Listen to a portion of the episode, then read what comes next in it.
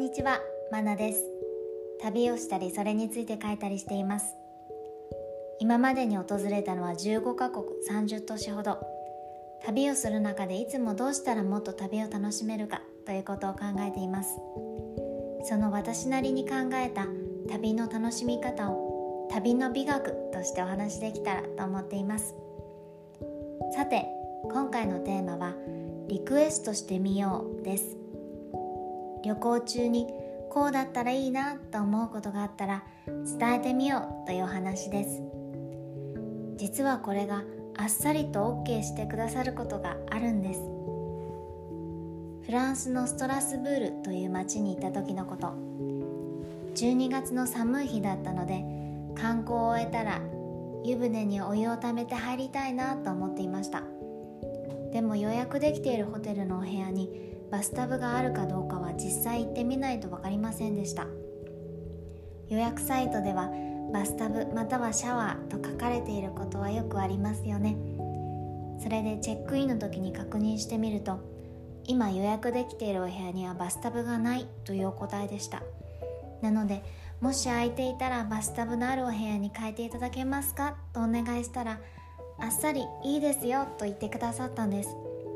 でもこの時何度も本当にバスタブのお部屋でいいの？と聞かれました。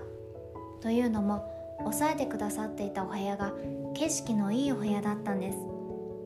景色じゃなくていいの？とホテルの方が気にしてくださったのは日本と違ってフランスには湯船に浸かる文化がないからなのかもしれません。ホテルの方は景色を楽しめるからとそのお部屋を確保してくださっていたんです。申し訳ない気持ちもありつつリクエストしたおかげで冬の夜にお風呂で温まることができました。伝えてみてよかったなと思った出来事です。もう一つリクエストしてみてよかったのはイタリアのローマに滞在した時のことです。ホテルのお部屋で一休みするためお茶を入れて飲みたいなと思ったんですがポットがなかったんです。フロントに連絡してお部屋でお茶を飲みたいのでポットを貸していただけますか？とお願いしたらもちろんと言ってすぐに持ってきてくださいました。一緒にカップとソーサーまで届けてくださったんです。とても快くリクエストを受け取ってくださってお願いしてよかったと思った瞬間でした。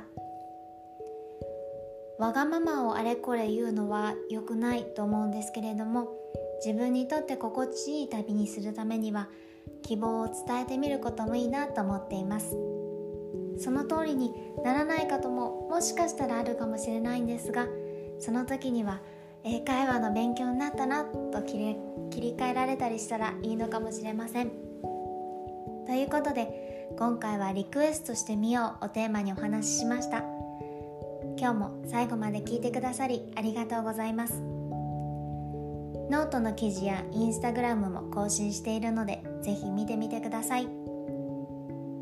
それではあなたの今後の旅がもっと素敵なものになりますように。バイバイ。